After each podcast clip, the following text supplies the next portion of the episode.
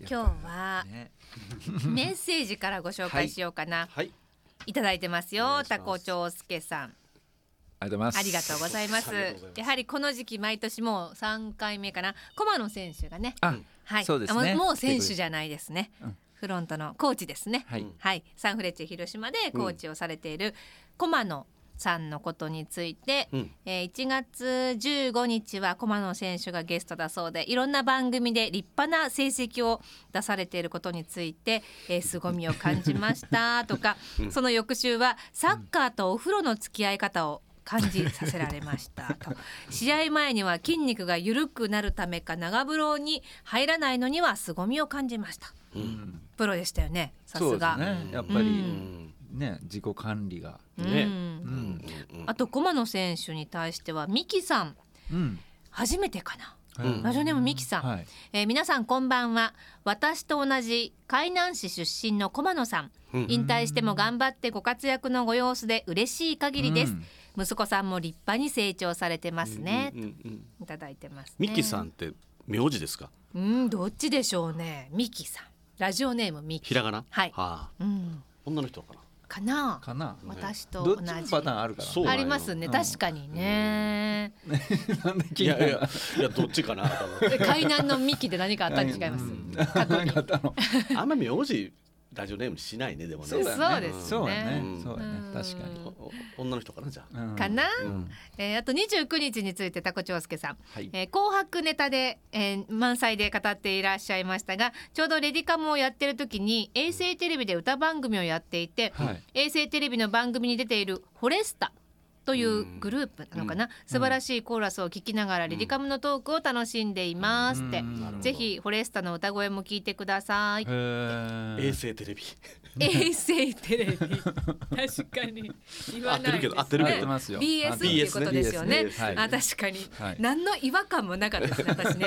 衛うん星テレビ。衛星テレビですあとね、うんこれはちょっとお二人うにん伝えたいっていうメール、メッセージいただいてますラジオネーム太郎さんうん。松本さん坂田さん宮古ママこんばんはこんばんはこ。んばんは先日、うんえー1月21日に「マツコの部屋」うんっていうイベントがありまして、うんうんその中で宮古ママに偶然お会いしておお。そうなんです声かけられたんですまたメールを送りますの言葉通りメールを打っていますありがとうございます、じゃあね太郎さん、えーたまたま居合わせた場所で声を聞いて宮古ママだと反応してお声掛けしいろいろとお話をさせていただきました、うん僕は根っからのレディオっ子なので我が耳のアンテナをしっかり張っていてよかったですあーやっぱ耳いいんやねうん。やっぱラジオのファンの方ってそうですね声ですぐ、あれってまあ言っねて、まあでもくだ僕さもること小林睦郎さんがねうん顔見たことなくても声聞いたらもちろんわかるやろうから。この声はって反応しなまするよよね。ねもうそこしかだってその接点がうん本う来ん基本的にないわけやから。情報がないから、うんだから、ねパーソナリティ冥利に尽きるんですよこの瞬間はあーすごい嬉しかったでなする。ほど。はいそうかそうかえーで初対面にもかかわらず、うん生意気にも番組に呼んでほしいゲストを要望しました。はい、そうなんですねされました。うんその方はうん。松本さんのインスタグラムにてたびたびお見かけするスタイリストの笹川陽介さんです。あーおー陽介はいはいああ、やっぱりご存知ですいやねも。ちろんです。僕は昔スタイリストのアシスタントをしており、うん自分の師匠の兄弟子が笹川さんでした。しということそのは笹川君の孫弟子ってことだよね。そうやねですね笹。川君のアシスタントのアシスタントってことだよそうですね。うんなるほど。えーきめ細やかなうんお仕事をされる方で、うん当時は東方神起の衣装のほとんどを手掛けており、うん他にも早朝の番組「ZIP!」で、うんうんエグザイルの牧大さんを担当、んライブ衣装からニュース番組まで幅広く対応しており、ご本人の格好は古着を織り交ぜた大人の品格高いアメカジでした、うんうんそして何より人間性が素晴らしく、うん下の者にも優しく接してくださり、夜な夜な仕事が終わって家が同じ方向だからと僕の自転車を車に積んで送ってくださったり、うんその帰りに空腹極まりない僕にラーメンをご馳走してくださったりとさまざまな職種の方がゲストに登場するこの「レディオスナック」初のスタイリスト枠として、うん笹川さんをゲストに呼んでいただきたいですと。うんねいい話やねでもね優しいね彼めっちゃ優しい。ねめ僕ちゃもめちゃま優しい。あ知ってるけどあそううんサそバこまでさんふも深くはうんうん話したことないけどうんうんうんねうんあのあー優しいうん優しい人ですよだって彼はうん兄弟子だからその孫弟子のビシビシに入れ墨入っとるけどねまあそれおしゃれで全身うんねうんうん自転そんなね下っ端のって言ったらあれですけど自転車積んであげてラーメンご馳走してあげてねなかなかできないですよねう。んねいやーぜひお会いしたいです私も、うんうん機会があれば、うんうんねタイミングがそうですねうんまあゴルフを餌にあの釣れば来ると思うねね今ゴルフすごく大阪ね大阪ゴルフ行こうよって言ったうんうらん来るとう思うん朝もう、うん松本さんのいえいえアテンドでぜひそうですねねうんでねこの方は本当に初回から聞いてくださってるっ てすごいねレディカムをそれもすごいねうんね何がきっかけでねほんまにそう「宮古ママ」って言って「僕初回から聞いてます」って言うから「嘘でしょ?」って言ったんです私「えうんー?」っそれて聞きたいねなんでそうなんでか聞きました、うんでも僕のインスタをフォローしてくれてると言ってはっそううんけど多分僕坂の田ラジオのことはその時は言わんかったしうん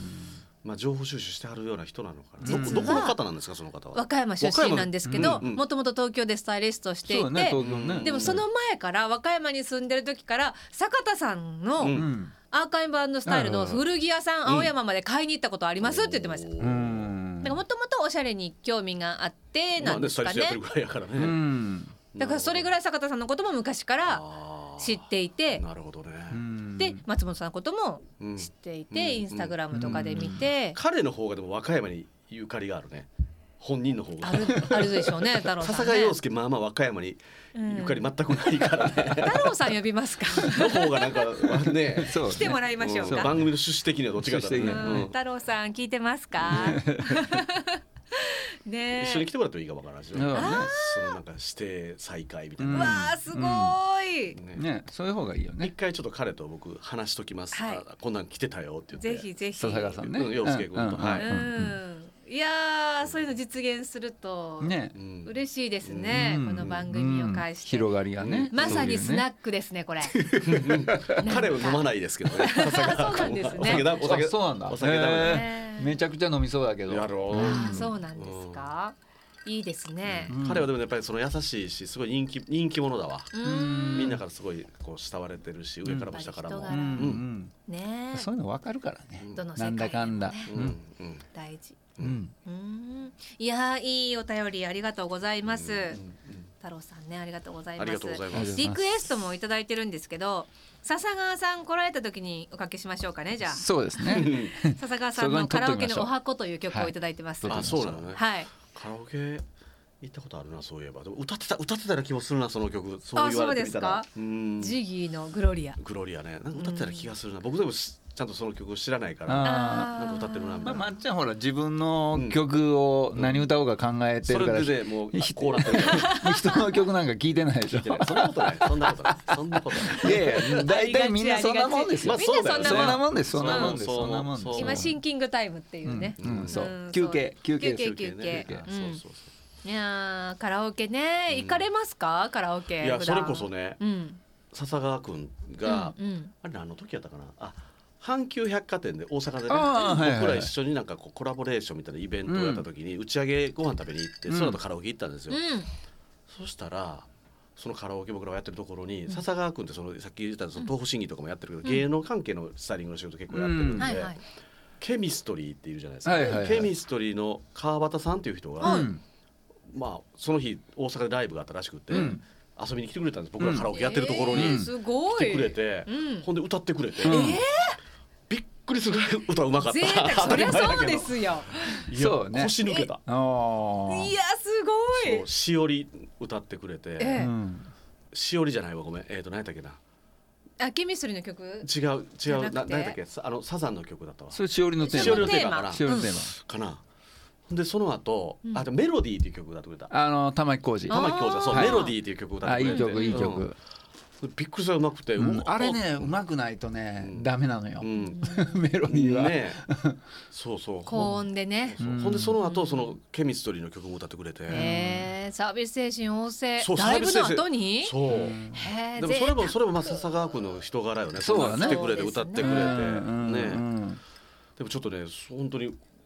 この部屋ぐらいのこのスタジオの部屋ぐらいの大きさのところで、じゃあ八うん十畳10畳ぐらいかなそうねの10そのちっちゃいお店で12畳歌ってくれて、うんもうめちゃみんな盛り上がって沢いいなあそれねえでもそういう場合って意外とうまくないなみたいなパターンもあるじゃとない。思うってないもうあるのよよくあるよあねるんですかあるのあるのそうそうそうあるのあれみたいなうね、んまあ、実力がないとね、あの人やっぱ特にそのミュージシャンの中で歌うまいんだようねまいでそうす、やうなまいです。だって、オ馬場さーんってねディション番組からですかそうら、あちゃんと実力ある方ですねー。うんちゃんとって言ったら語弊があるな凄まじくうまかった朝やんですもんね。そうですね。うんお人柄ですねう、ん笹川さんのねう。うんみたいなことがありましたなるほどなるほどなるほどね。へーカラオケカラオね。ケ、うんうん、なんか曲聞きますか。カラオケカラオケにまつわる曲。この間そういや年末忘年会でまっちゃんとうん行ってた時に、うんやっぱサザンの昔の曲いいよねみたいっなて。いう話だったねうんサザンは間違いないでしょう。もうう、んカラオケもドライブもそうねどこでも。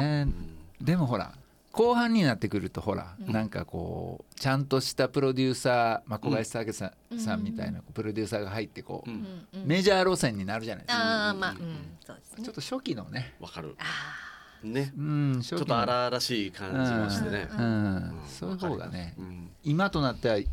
いような気がする当時はそんなに聞いてなかっ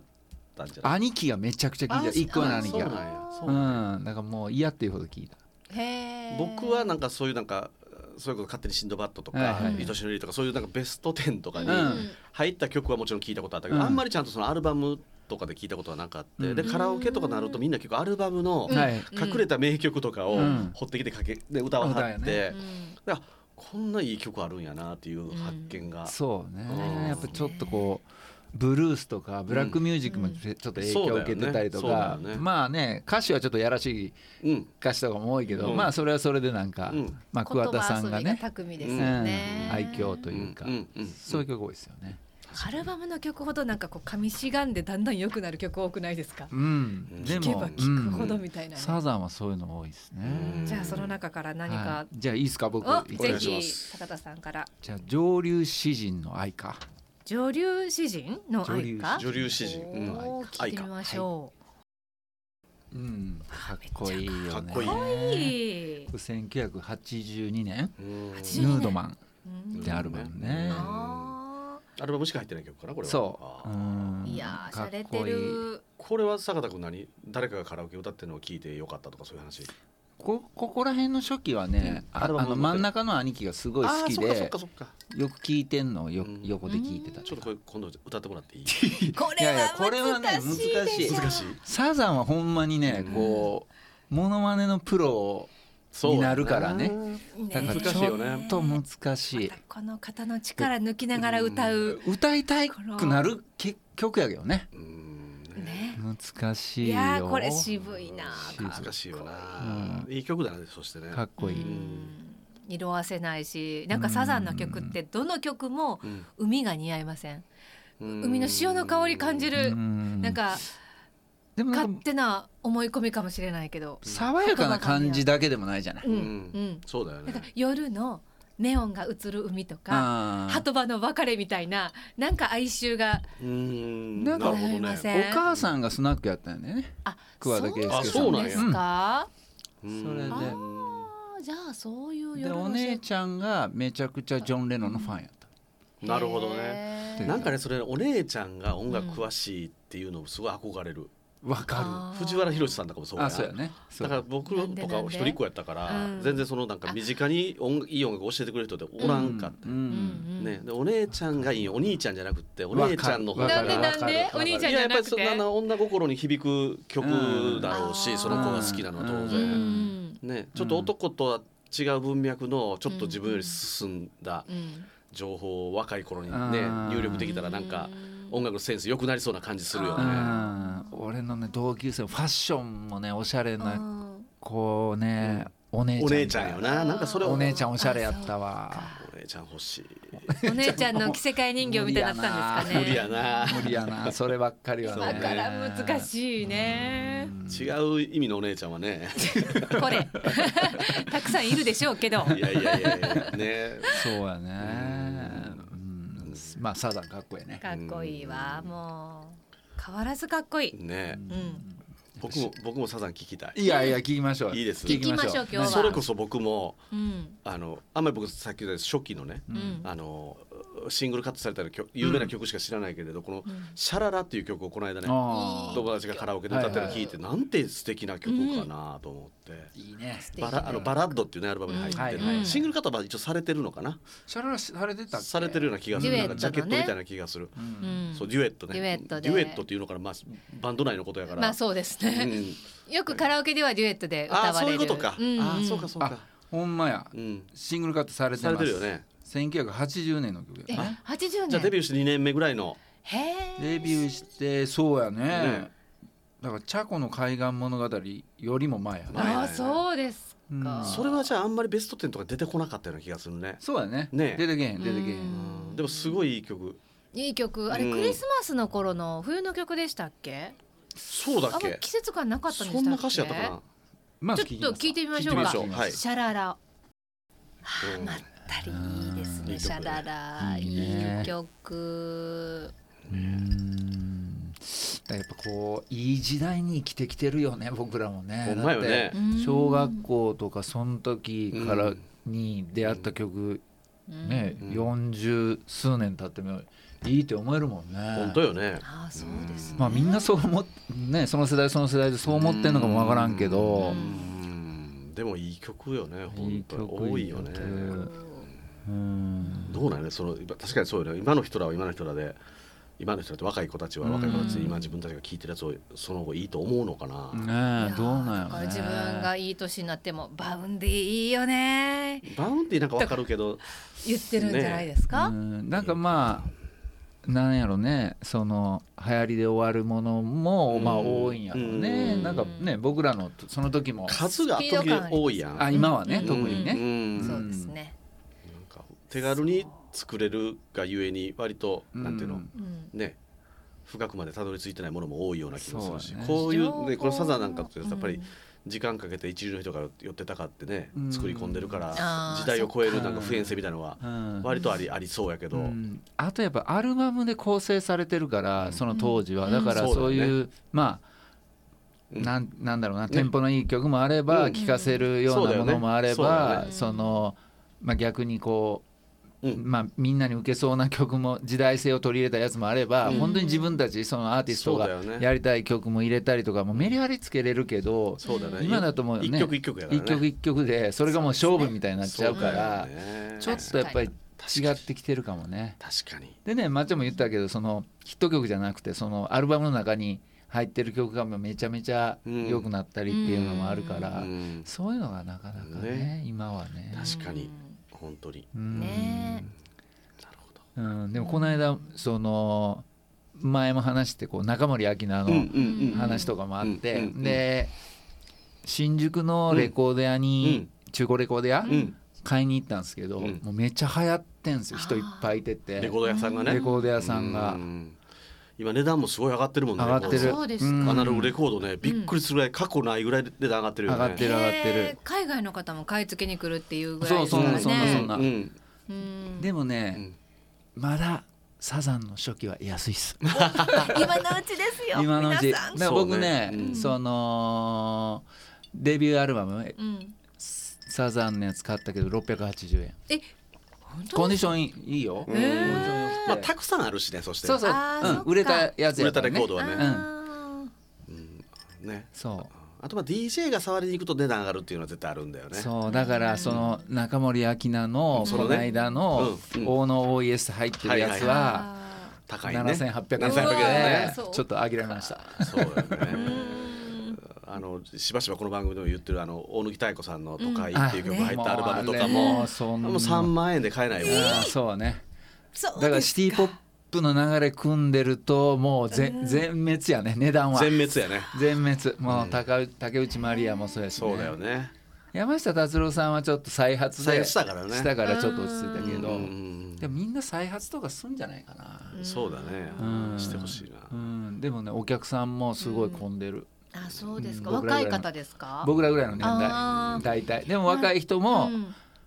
いるし、でも若い人たちは若い人向けのレコード屋があるかな今あはそうなんですね、うんちょっと細分化してきてる